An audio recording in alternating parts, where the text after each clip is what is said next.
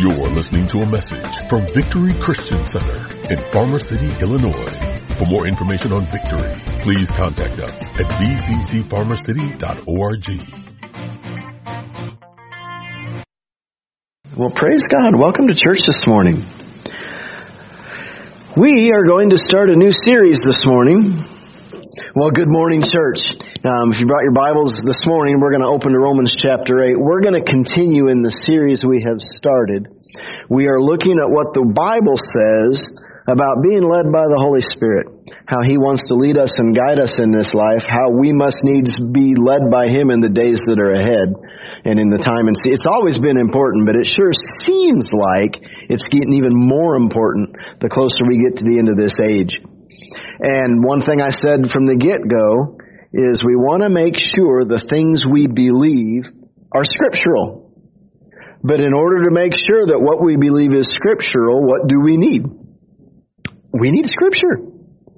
For any belief that we hold, we should be able to point to something in scripture that tells us, well, here's why I believe that. If, if I can't do that, then I cannot honestly say my belief is scriptural if I don't have scripture. It's kind of why I hesitated with the angels. I think that's right, but uh, if I can't point to scripture, then I can't stand real strong on that. And so I, I was being honest, but if we need, or not if, we need scripture to support what we believe. And so that's what we're trying to do in this series. So let me do a very brief review to kind of connect with last week and pick up where we're going. In Romans 8:14 it says for as many as are led by the spirit of God these are the sons of God. These are the adult sons, the ones who have grown up and taken their place in the kingdom. We have a divine guide living on the inside of us through the person of the Holy Spirit. And we both can, and to be honest, we should be aware of Him aware of Him on the inside of us, aware of Him as He leads and guides us. We should expect, not just hope and wish, we should expect to be led by Him. Now that does separate us from some of the church, the body of Christ as a whole, because there are many Christians in the earth today who simply do not believe you can be led by God. They do not believe man is capable. That, that we're just going to have to wander through life and trust that we make it out the other side that, that we're just not capable. Well, I don't believe that to be a scriptural belief because it disagrees with a whole lot of scripture that I see. There's another camp that believes that yes, God does lead you, but He leads you entirely through circumstances. That all the things that happen in your life, whether good or bad, ultimately are God pushing you in whatever direction He wants you to go. And that you really have no conscious decision to make. You really have no choice in the matter. You're just going to go where He directs you. And uh, I don't really go with that one either. And for that one, we actually looked at a verse in Psalm 32, verse 8. This is God speaking. I will instruct you and teach you in the way you should go. So we're actually talking about before you go. Before you go down that path, He's got something to say to you. He's going to instruct you and teach you in the way that you should go when He's done instructing you and teaching you. He says, I will guide you with my eye. Another translation says, I will keep my eye on you. But he's going to watch where you're going. But then verse 9, he says, Do not be like the horse or like the mule, which have no understanding, which must be, must be harnessed with bit and bridle, else they will not come near you. He says, Don't be like that. Don't be like an animal that you have to herd and force to go a certain direction because they don't really understand what you want. They have no understanding. He says, don't be like that. Of course, the implication is a lot of us can be like that. And if we're really honest with ourselves, we've probably been like that. But what's he saying? Don't do that. Don't be like that. So what should we do? Have understanding. Understand what he's trying to teach us and instruct us and where he's guiding us to go and then go that very direction.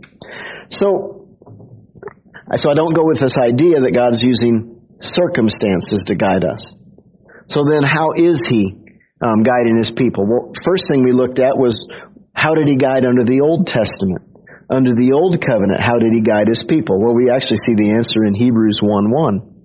It says, God, who at various times and in various ways spoke in time past to the fathers by the prophets. So, under the old covenant, how did God lead his people? He spoke to them. He would speak to and through the prophets to the people.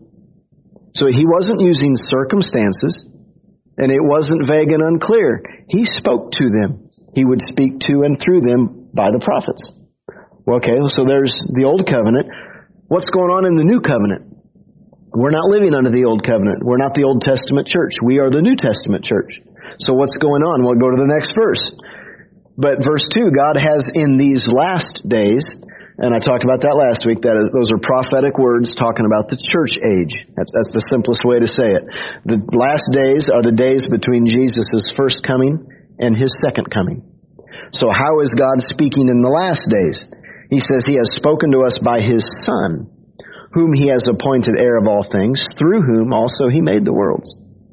So, in the Old Covenant, he spoke through the prophets. In the last days, he's speaking to us through his Son. Now, some Christians then, and many pastors and preachers I've heard say, that he speaks to us through Jesus, through the vehicle of your Bible. He speaks to you only through the Scriptures and by no other means does he speak to you. I disagreed with that. But I do want to be clear. I don't know how clear I was last week, and so I want to make sure I'm clear this morning because there is a tendency, and I think it's human nature, there's a tendency to overcorrect. Have, have you ever noticed that with maybe a young driver learning to drive a car? Maybe an old driver, I don't know. But you're driving down the road, you're supposed to be staying between the dotted line and the solid line, supposed to be in your lane, and sometimes maybe you you hear the rumble strips, or maybe it's the gravel, maybe it's the ditch, you're getting off on, the wrong direction, getting too far one way. And so there's a tendency then to what? Overcorrect. And yank that wheel hard, and then what tends to happen? You're over the road, now you're in the other ditch, because you've overcorrected. And really the best way to get back up out of that ditch is nice and easy. Just kind of bring it back up and get back up in your lane, right? And I've seen that his, through history in the church, when the church would maybe get too far one direction with a doctrine, in their attempt to correct, they would overcorrect and go too far the other way. And I want to be careful not to do that here. And I, I was really wondering if I made that clear last week.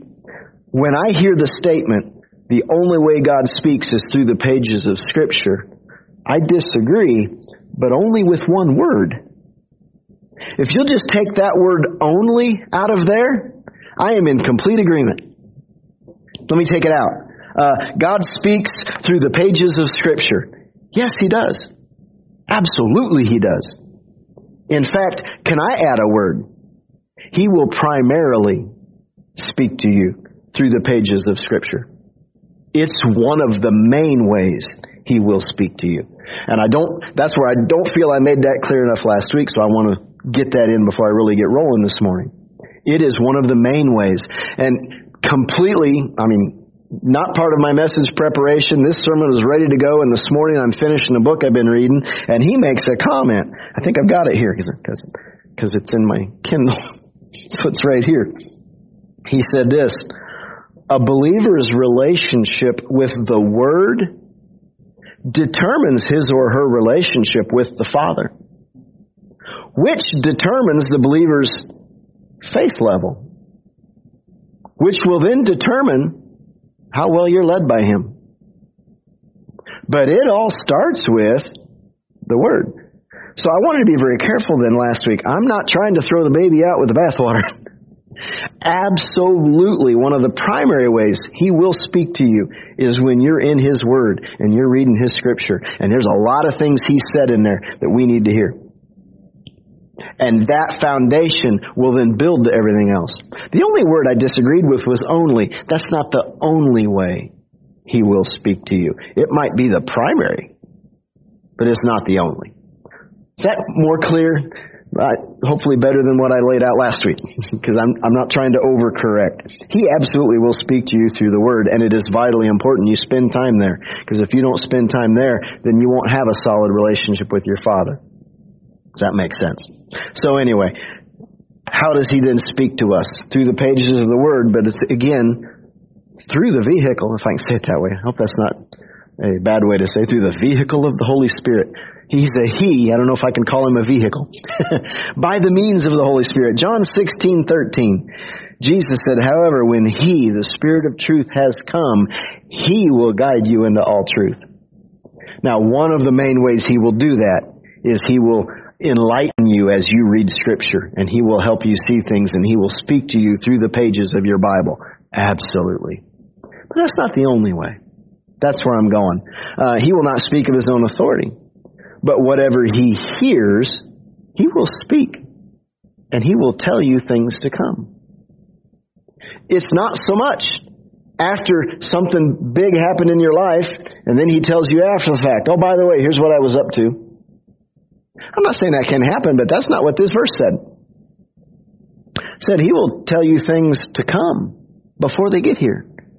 That's part of God instructing you and guiding you in the way you should go.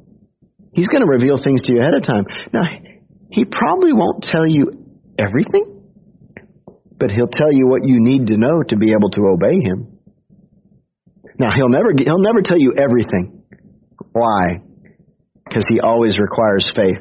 There will always be an element of, I just trust him. And I'm going to do it because he told me to, or he led me to, or because he asked me to, and I just trust him. But he'll also give you pieces of it to prepare you. Can I say it this way? He will always set you up to win. He'll always give you everything you need to be successful. It may not ev- always be everything you want, I don't know about you. I'm one of those people that I'd love to see every piece of the puzzle from beginning to end with every step in between before I take step one. I love it when it works that way. With God, that's not often. He doesn't work that way. He'll give you a step, sometimes just the first step. And when you take that one, then he'll give you the next one. He requires we trust him, but he will always give you everything you do need to be successful. He will always set you up to win. So I wanted to give some examples this morning then in the New Testament. Examples of what it looks like to be led by Him. Pictures from the New Testament church, because that's what we are. We're a New Testament church. This age has not ended yet. And so we still look like, should look like, and it's my heart's desire to look more and more like the church we see in Scripture. That should be us. So, for my first example, I'm going to go to Acts chapter 8. I'm going to look at Philip the evangelist. And I'm going to pause just for a moment and let you remind you that there's more than one Philip in the Bible. There is Philip, the, uh, the disciple. One of the 12 disciples that followed Jesus was a dude named Philip. Went on to be the apostle Philip. Okay? That's not who this is. This is a different Philip. He's Philip the evangelist. And you might think, why are you pointing that out? Because there is a belief held by some that all the things you see in the book of Acts and all the things that God was doing in the book of Acts was only done by those 12 apostles. And only them. And nobody else. And when those 12 apostles died, it all ended. And you don't see that anymore. I don't know how widely held that belief is, but it's inconsistent. Um, this Philip right here was not an apostle. He wasn't one of the 12. And yet, look what God was doing through him. And then likewise, if you start digging into the records of church history, start reading what historians write in first, second, third centuries, all the things you read in the book of Acts continued. All the signs, all the wonders, all the miracles, all those people speaking in tongues, all that's in the history books. It continued and did not even begin to slow down until the Dark Ages. When did that begin to wane? when they pulled the Bibles out of the hands of the people and said, You're not smart enough to read a Bible. In fact, we're making it illegal for you to even own a Bible. And they took the Bible out of the hands of the people. That's when things started to slow down. But all the way through the first almost 400 years, yeah, it's the book of Acts nonstop. All of that was there. So anyway, I'm just taking a moment to point that out. Uh, Acts chapter 8, verse 26. Now an angel of the Lord spoke to Philip, saying, Arise, and go toward the south along the road which goes down from Jerusalem to Gaza. This is desert. We would probably lose a lot of Christians right there. They believe that that happened, but they don't expect anything like that to happen today. Now, pause. Now, if you ask them, do you believe in angels? They would say, oh yeah. They might even have a story because most Christians believe wholeheartedly, I had an angel save my life one time. Anyone got a story like that? Seriously? I see several hands. I got, I got a, one for sure when I was a young man that I don't want to tell because I always I never come off looking good. Angel saved me. All right, it's not a proud story on my part. Uh-uh. And uh, and then there's several in my life where I'm pretty sure. Yeah, I'm pretty sure there was an angel there that helped me, guided me, kept my car from going that direction, and did this. And I'm pretty sure if we could, I always I kind of have this hope. I don't have a scripture for this. I have this hope that when we get to heaven, that we can maybe go to a library in heaven and watch the videotape, as it were, of my life and go back to those instances and see, oh yeah, there's that angel. Yep, he pushed on the hood right there and kept me from hitting the whatever, or you know, because I don't know how in the world it happened. I, I bet you we all have stories like that, and I, I'm hoping we get to go back and see. There is a chance we won't care. I don't know. But I'm thinking right now, I'd really like to see that because I'm curious. And I think a lot of Christians are that way. But if you try to tell a lot of Christians today, yeah, an angel showed up and delivered a message to me from God, they're going to shut you off. Now, have I ever had an angel speak to me? No. I want to say, not yet. But I don't know. I'm not looking for angels. I'm not asking for angels to come speak to me. But if one showed up and it lined up with Scripture, do I have Bible verses to support that God can send an angel to help you out? Can God send an angel to deliver a message to you? Yeah, I got Scripture to support that. Um, and not just New Testament. Have you read the Old Testament? Angels have been very active in the lives of human beings in this earth. It just not in my notes, but right off the top of my head, I go back to the prophet was I get him turned around sometime. It was either Elijah or Elisha, but it was one of the two that uh, said, "Open the eyes of my servant and let him see."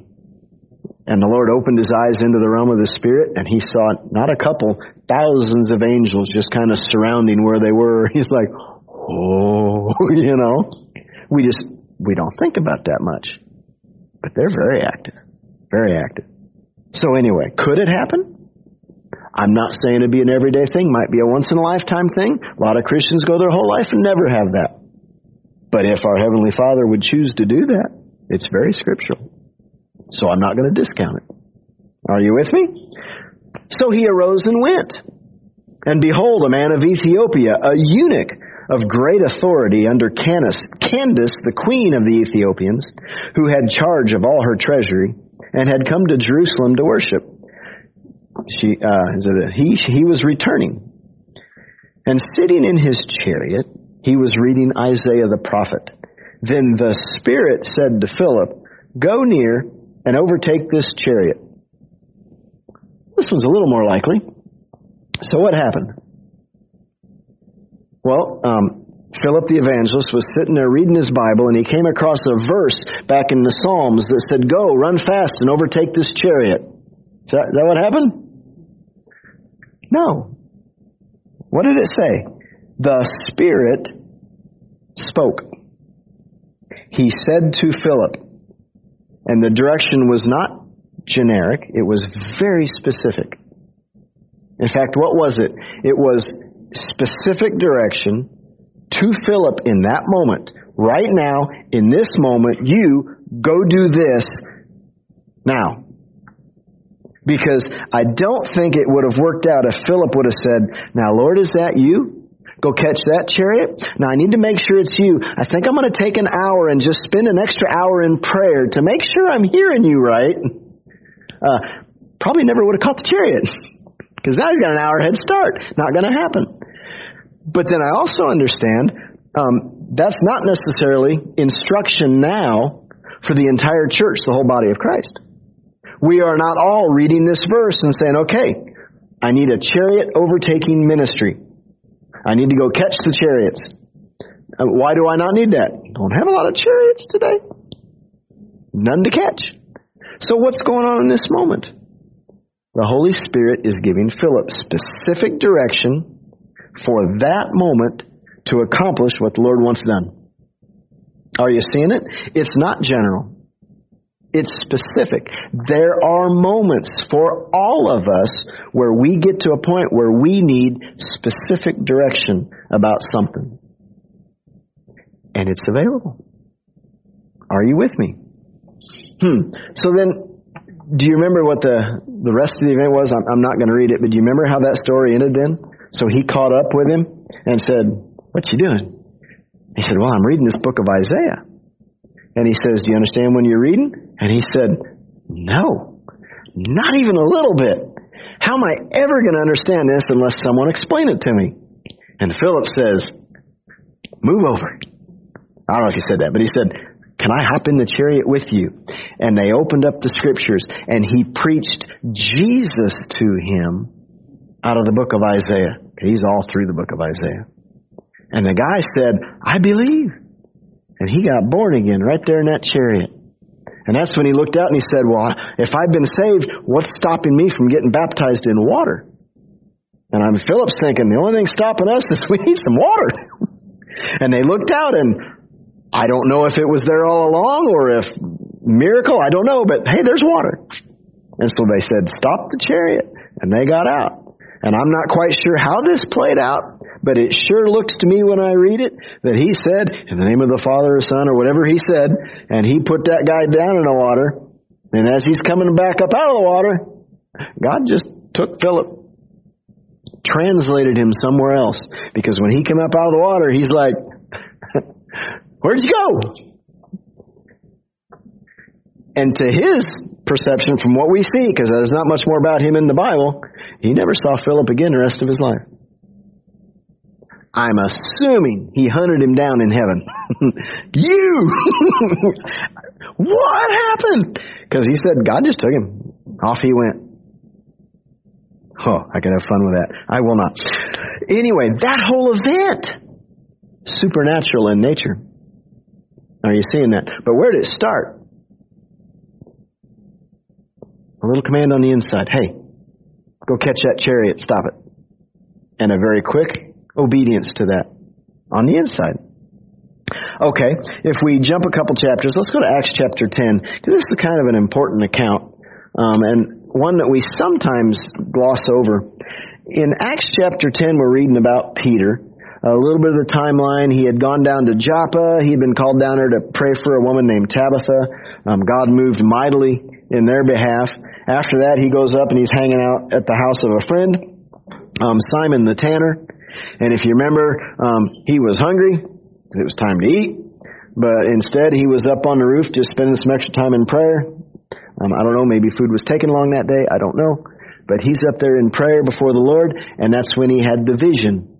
Um, I believe it was three times in a row with the sheet and the, the the unclean animals on the sheet that got lowered down, and the voice of the Lord said to Peter, "Rise, kill, and eat."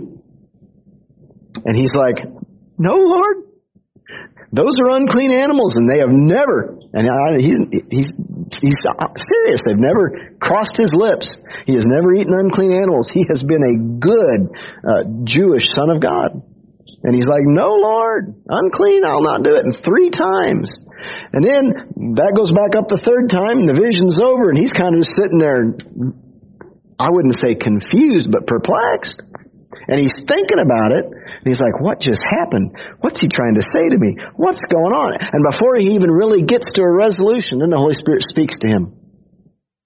And he says, hey, there are, I think, I think I got this. There we go. Uh, verse 19. While Peter thought about division, he's like, what in the world just happened? The Spirit said to him, Behold, three men are seeking you. Arise therefore, go down and go with them, doubting nothing, for I have sent them. Is that vague or specific? That is all kinds of specific. What's he saying to him? He didn't just say, hey, by the way, there's a couple guys at the door. And he didn't say there's two guys at the door. He didn't say there's four guys at the door. Very specific. He said, now Peter, there's three men at the door. And I need you to go with them, doubting nothing. Why do you say that? Because come to find out, those three men at the door were Gentiles.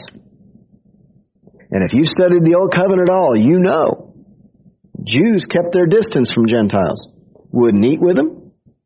And this was under law of Moses. I'm not saying they were arrogant or snobs. This was under the law of Moses. He commanded them to keep a separateness. He was teaching them something. And he was a good Jew.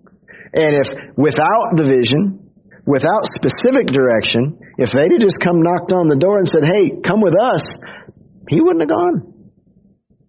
No. I don't, he wouldn't have been rude.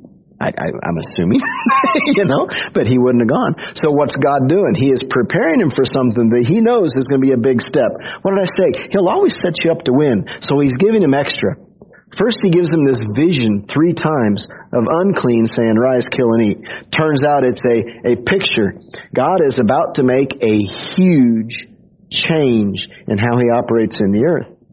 He is about to expand his reach beyond the Jewish nation, and he's going to reach out to all the Gentiles of the planet. We, to my knowledge, most, if not all of us, Gentile, at least not Jew, looking back, we, we miss how big of a deal that was. This was gigantic for Peter. And even after this event, there were still a few times he tripped and he kind of fell back into old ways. If you remember, the apostle Paul called him on the carpet one time and said, Hey, you're showing favoritism. You're not treating the Gentiles the same as the Jews, and you're wrong. And he was, and he, and he admitted it. So this was hard for them. This was a big deal. But God gave him big stuff because he knew it was a big deal. So on top of the vision, then he says, You got three men, they're at the door, you are going to go with them and you will doubt nothing. So Peter catches on. All right, Lord. And he went with three Gentiles across to a, the home of the Gentiles, which at that time simply was not done. But it was because of the magnitude of what he was asking him to do. So Peter goes and he shows up and they tell him, an angel of the Lord spoke to us, told us to go get you so that you would come preach salvation to us. And he's kind of like, huh, all right. And so he said, he preached, whoever believes in him will receive the remission of sins. He preached Jesus to him. And they didn't wait for an altar call. When they heard him get up there and preach Jesus, and when they said whoever believes in him will receive remission of sins, right there in their hearts, they all must have said, we believe. And they're getting born again in the middle of the message. He didn't even get a chance to have an altar call. He didn't even get a chance to say, if anyone wants to receive Jesus, come down front and let me pray for you. Or could I get a show? None of that. They're just, they're getting saved right there in their seats. And then what happens? He's not even preaching this way. Because, can I pause? Um, I've got it in my notes. It was in Acts chapter 8 when Philip the evangelist had gone down to Samaria. And what he had done was he had preached Christ. And he was getting people healed. He was seeing miracles. They had signs and wonders going on. And lots, thousands, literally thousands of people getting saved. But none of them baptized in the Holy Ghost. He was getting them born again. And so word got back to Jerusalem, and they're like, well, hold on. And I believe it was Peter and John they sent down to go preach the baptism of the Holy Ghost. And Peter and John got there, laid hands on them, and got them baptized in the Holy Ghost. They all start speaking in tongues. All right? That's what had happened in chapter 8. But now we're down here in chapter 10, and Peter's preaching salvation to these Gentiles. He's got to be a little nervous the whole time because, like, what's going on? And then all of a sudden, in their seats, with no involvement by him, the Lord starts baptizing them in the Holy Ghost. And they all start speaking in tongues. Why did God choose to do it that way? Probably for Peter's benefit. This is just me thinking. Probably for Peter's benefit. Because what did Peter say? I think I've got this in here. Um, it'll come back in a minute.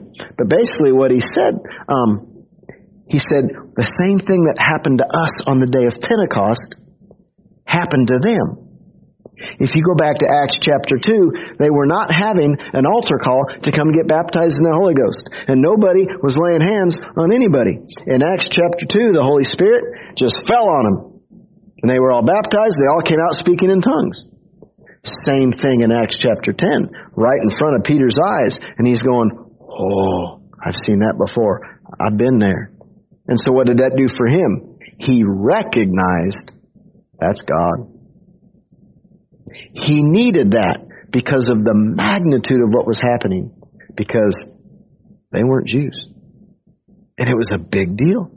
So in this case, Peter needed a lot to get where God was trying to get him. So what did he give him? Lots of direction. Lots of big stuff to get him there. To keep him connected with what God was trying to do in his life. But now, then what happened? Now, I'm just going to hypothesize. I'm going to guess. This is kind of what I think happened, kind of because people are like this, and you do see people like this in the Bible. So, and this is my guess. I do not have verse for this. Someone in that room who was a good little Jewish boy who loved God dearly, but he knew they were supposed to be separate from Gentiles. He watched what happened. And my guess is he left that room quietly and made a beeline to Jerusalem to make sure the, the elders knew what just happened. You're not going to believe what Peter just did. And let me be the one to tell you. Now, I don't know that that happened, but I could believe it if that's what happened. Because you've known people like that, right? Even if he was good intentioned. Um, how about the Apostle Paul before he got born again? All right? So there are people like that. So then, meanwhile, what's Peter do? Eventually, word gets to Jerusalem before he does, and when he gets back to Jerusalem, they're going, Peter, uh, we got to talk. Uh, we need you to explain to us what in the world did you just do at Cornelius' house? Uh, we need to hear this from you. And they got the tone because he's in trouble. What? They weren't Jews. So I want you to listen to his defense. Are you ready? Now, he is on trial. And he now has to explain himself because this was not done. So Acts chapter 11 now, down in verse 12, he's telling the elders, all right, here's what happened. He says, then the Spirit told me to go with them. And he's kind of letting them know, um, uh, Holy Spirit told me to do this. The Spirit told me to go with him, doubting nothing. Moreover, these six brethren accompanied me. I got witnesses. And we entered the man's house. And he told us how he had seen an angel standing in his house who said to him, more angelic stuff, isn't that interesting? Who said to him, Send men to Joppa, call for Simon, whose surname is Peter, who will tell you words by which you and all your household will be saved. So let that sink in. What's his defense? In a nutshell, Holy Spirit told me to do it. Don't be mad at me. Holy Spirit told me to do it. And here's what happened. Right? I think I think if I don't think I read the whole thing. I think he told him about the vision too. I had this vision and all these things, and then I'm trying to figure it out, and all of a sudden he speaks to me, and these men show up, and I go, and he. But all of this is hinged on uh, Spirit told me to do it. Are you with me? Verse 15.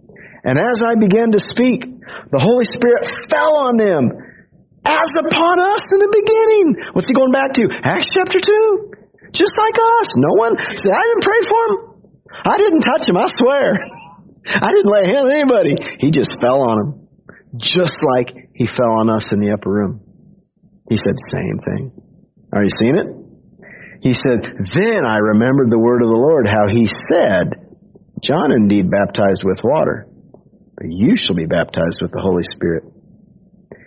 If therefore God gave them the same gift as he gave us when we believed on the Lord Jesus Christ, who was I that I could withstand God?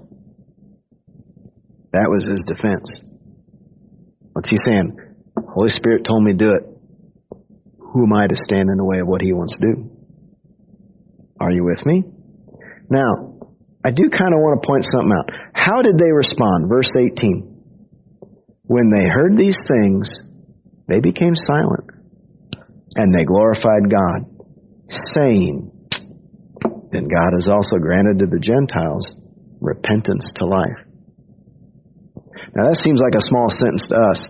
That was huge coming out of their mouth. This was changing centuries of Jewish practice. Probably at least 2,000 years of Jewish practice changed in this event. So this is no small thing. But I also want to point something else out. It wasn't just Peter came in and played some kind of Holy Spirit trump card. He's like, well, I know I did what I did, but Holy Spirit told me to do it, so you can't say nothing. You gotta leave me alone. Cause hey, God told me to do it. Leave me alone. It's not some magic trump card. What else was going on in that moment? Um, every one of those elders were, they were elders of the church for a reason. They had the same Holy Spirit in them that was in Peter that was now in Cornelius. but same spirit. So while Peter is giving his defense, that same Holy Spirit is on the inside of each one of those elders giving confirmation. Yeah, he's telling the truth. Yep, that was me. Yep, he did what I wanted. Yep, what? Bearing witness of what Peter was saying. It wasn't just some magic trump card. Have you ever known people that do that? They do something wild and crazy and they just say, God told me to do it, sorry. you know? No, no, it's not like that. No, no. He's saying, Holy Spirit led me to do this. And on the inside, the Holy Spirit is confirming in each of them, yeah, he's right, it was me. Same Holy Spirit. Huge change from Old Covenant. This is where God was going with the new and better covenant. In the Old Covenant, he had to speak to them through the prophets. But what did he say? There's coming a day when I will walk with them and I will be in them. And what did Jesus say? And the Holy Spirit, when He comes, He will guide you. He guided Peter. He guided the elders. He was guiding everyone who was listening, everyone who would follow. Are you with me? Hmm, I don't know where I'm at on time. Are we okay? I, okay, you don't know either. All right, well, let's just keep going. um, I will point this out. I'll go kind of fast through here, but since we're, I'm, I'm getting somewhere and I'll use this as the introduction. Acts chapter 13. I'm just moving forward in the book a little bit. Now in the church that was at Antioch, there were certain prophets and teachers. Barnabas, Simeon, who was called Niger, Lucius of Cyrene, Manaen, who had been brought up with Herod the Tetrarch, and Saul. And as they ministered to the Lord and fasted, What's that tell us? This was not a short meeting. You know, you can't decide at 9 o'clock in the morning, you don't think I'll fast today, and then by 11 o'clock say, all right, I'm done fasting. It doesn't work that way. In order to fast, you got to miss at least one meal. And so it's at least got to cross a meal period somehow. And so I'm thinking at a minimum this is three, four, five hours. Because somewhere they had to miss a meal. All right. However you want to define that. And so they took some time to fast and pray. Why am I pointing that out? Because if you keep reading, then what happens is the Holy Spirit then speaks to them and gives them some very specific direction. But one thing I want to point out, it wasn't quick. Some people, and especially us today, we get in too much of a hurry. I've said this many times, we live in a fast food society. We want our food quick, if it takes too long, we get anxious and antsy and sometimes angry. Or what's the word we've coined? We get hangry. Because I'm hungry and this is taking too long, now I'm angry. So I'm hangry. Alright? Because what? We want it now. And the problem is we begin to take that into our walk with God. We're like, God, I need something and I need it now. And I don't need this to take long.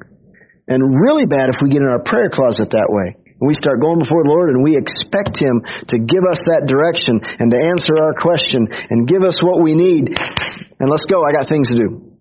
I'm not saying you'd be that brazen with the Lord, but we sometimes have that attitude.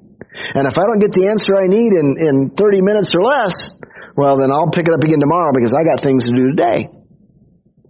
That's not the picture we see here.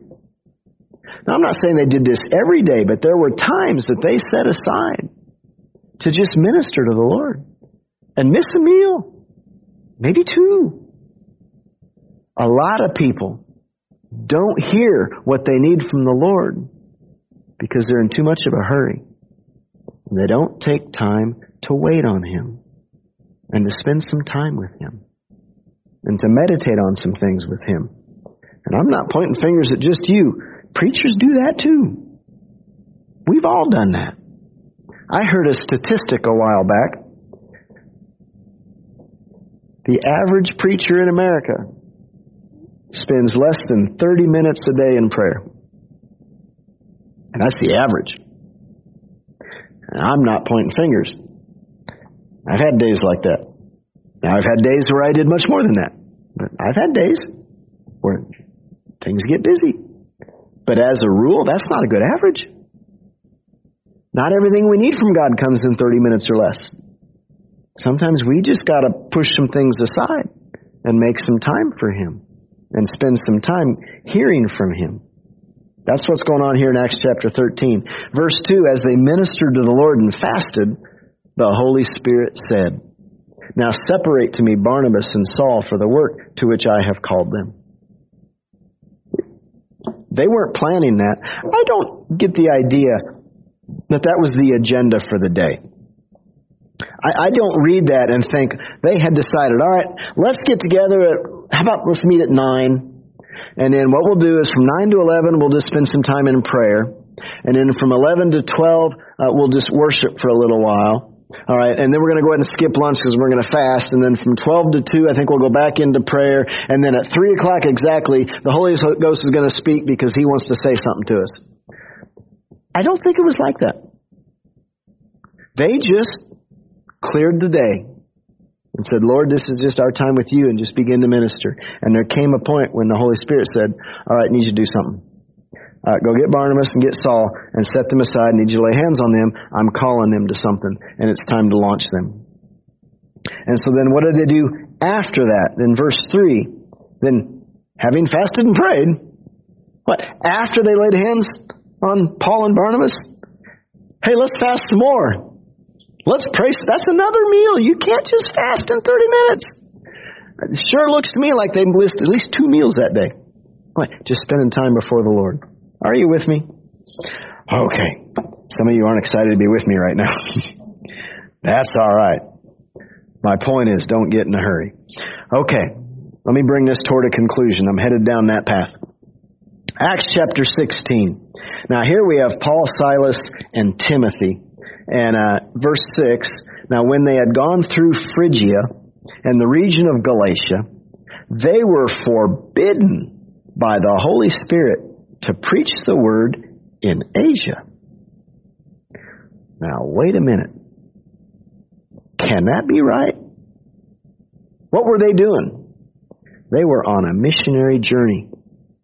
They had been launched and sent by the church to go on a missionary journey to go preach the gospel to the Gentiles. Are there Gentiles in Asia? Not only that, what's the Bible say?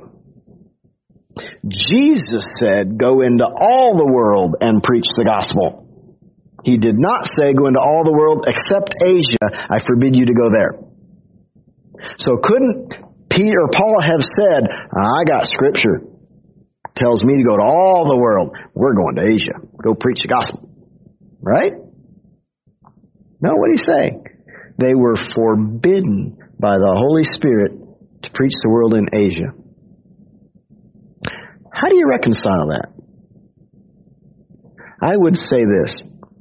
When Jesus gave the Great Commission, we call it, go into all the world and preach the gospel, he gave that Great Commission to the church as a whole, the corporate church. That was not an individual call, that was a corporate call. Now, everyone in the church, all of us, we own a piece of that. There's something in that call that is our part to play. Whether we're the ones that go to Africa or whether we are the ones that write a check and send somebody else to Africa, or whether we are the ones that go out into our neighborhood or in our workplace, somewhere in that Great Commission is our piece, and it's individual to each of us. And we have a responsibility to do our piece. And if everybody does their piece, then we go to the whole world. And everybody hears. And we accomplish that Great Commission. But there are some pieces in that puzzle that aren't mine. I have my piece, you have your piece being in the same church, our pieces may overlap, our pieces may connect. We may be helping each other. But there are other churches and other people that have other pieces. And some of those pieces are not mine. In this moment, that piece wasn't his. He was supposed to turn left, not right. Or, I didn't look at a map. I don't know how that plays out. But Asia is not where he was supposed to go in that moment. It was time to go somewhere else. Are you, are you seeing? So even though he had general direction in Scripture, go to all the world, he had specific direction in that moment, not there. Go over here. Are you with me? It's direction by the Holy Ghost. The Word gives us general direction that applies to all of us, but the Holy Spirit will give you specific direction that applies to you. And we should expect that. Hmm. One last example. Uh, Acts chapter 20, verse 22. This was toward the end of the book of Acts. This is the Apostle Paul in that final stretch where he's determined to get back to Jerusalem. And all along the way, everyone's warning him, don't go. Don't do it. Bad things are waiting for you in Jerusalem. Verse 22, Paul says, And see, now I go bound in the Spirit to Jerusalem, not knowing the things that will happen to me there. Now, that's a, I don't want to say a double edged sword, but there's more than one side to that. On one hand, he knew his ministry was going to have some speed bumps. He knew before he ever started that it was going to be a rough ministry. And you go back to the book of Acts when he was on his way to Damascus and he saw the light from heaven and all of a sudden now he couldn't see anything and they had to lead him by the hand on into Damascus. Meanwhile, an angel appears to Ananias, is it Ananias? Ananias?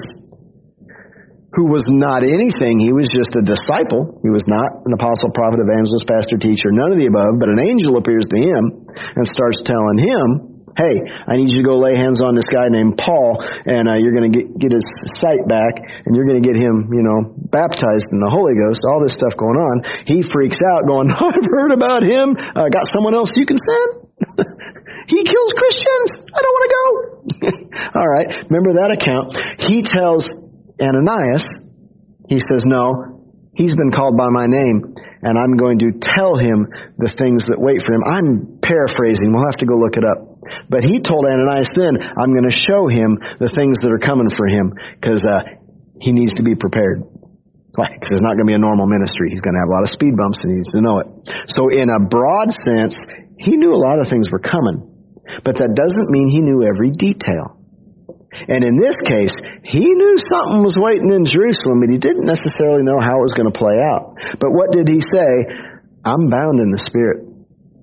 What's he saying? I'm being led, and I don't have a choice. I know I'm supposed to go. And every town he stopped in to love on the Christians on his way to Jerusalem, they're saying, bad things waiting. And they were right. They were picking up on things in the Spirit. They were picking up on things in prayer. In one of the towns, it was the prophet Agabus. I did not look this up. It was Agabus that walked in and took Paul's like belt and tied his own hands and said, the man who owns this belt is going to be tied like this when he gets to Jerusalem. And he was right. But then all of them tried to put their own interpretation on it because they loved Paul and said, don't go. But what did he say? He says, why are you doing this to me? I have to go. I know bad things are waiting, but I'm bound in the Spirit. So that poor guy in his journey, he knows I gotta go. I know bad things are waiting. I'm not sure what they all are, but I know, but I gotta go. And every town he stops in, they're trying to talk him out of it. Don't go, don't go. And he's like, what are you doing to me? So he goes, and a mob gets raised, and he gets arrested. And you remember the account? And he appeals to Caesar. I mean, he ran right up, right up the whole Roman government chain because he was a citizen. And so next thing he knows, he's got a one-way ticket to Rome, right? All of this just because he's bound in the spirit. I know I'm supposed to go. Not quite sure what it's going to look like, but I know I got to go. After all that happened, after he obeyed, after he made it all the way to Jerusalem, after he survived the mob, after he got arrested, after he stood before the local Roman governor and started working his way up the ladder, after all that, Jesus appears to him. Not before. After. Do I have that verse? I don't think I do. But Jesus appears to him and basically says, um, I've called you to do this because I need the same gospel you preached to all these other places. I need you to go preach it in Rome. I need you to go preach it to the Roman government. And if you study, he did, and he did just hit one. He was hitting Roman leaders all the way to Jerusalem, and then he preached the gospel in, in, in Jerusalem, in Rome, when he got there. But it wasn't until after he obeyed. It wasn't until after he went through all that stuff. Then Jesus appears and says, Yep, you did it right. Good job. Here's where you're going, and here's what you're doing. Are you seeing it? All of this pictures of being led by the Holy Spirit. What if Paul were led by circumstances? He would have been just like all those other Christians that tried to talk him out of it. He would have looked at the circumstances of bad things in front of me and he would have decided, better not go. We need to understand that. There'll be times in our life where maybe there is a mountain in front of us and we can't assume what God's direction is going to be. There may be times he says, mountain here, better go that way. There may be a next time you come up to mountain, he's going to say, start climbing the mountain. And may be another time you come to a mountain, and this time he says, speak to that mountain and make it move. Cast it into the sea. We can't assume in any situation that we know what he needs us to do. What do we do? We seek him. Get the specific guidance for that situation that we need so that we can do what he wants us to do in that moment. Always trusting him, always being led by him. We need the leading of the Holy Spirit in every situation. His leading will always be as specific as we need it to be in order to obey Him and be successful because God will always set us up to win. Amen. Amen. Well, you can stand to your feet. We'll get more into the mechanics, but I'm painting a picture here of what it looks like scripturally to be led by Him. Now, don't go home today thinking, well, I better see an angel by the end of the day. Also understand, many times in the book of Acts, you cross a chapter and you just jump 10 years, for one thing. And also, we may see like Ananias. Did he see an angel? Yes. One time in his whole life. We would have to add to scripture to ever say he saw an angel a second time or that anything else like that happened again. Can it happen? Yes. Is it every day? No.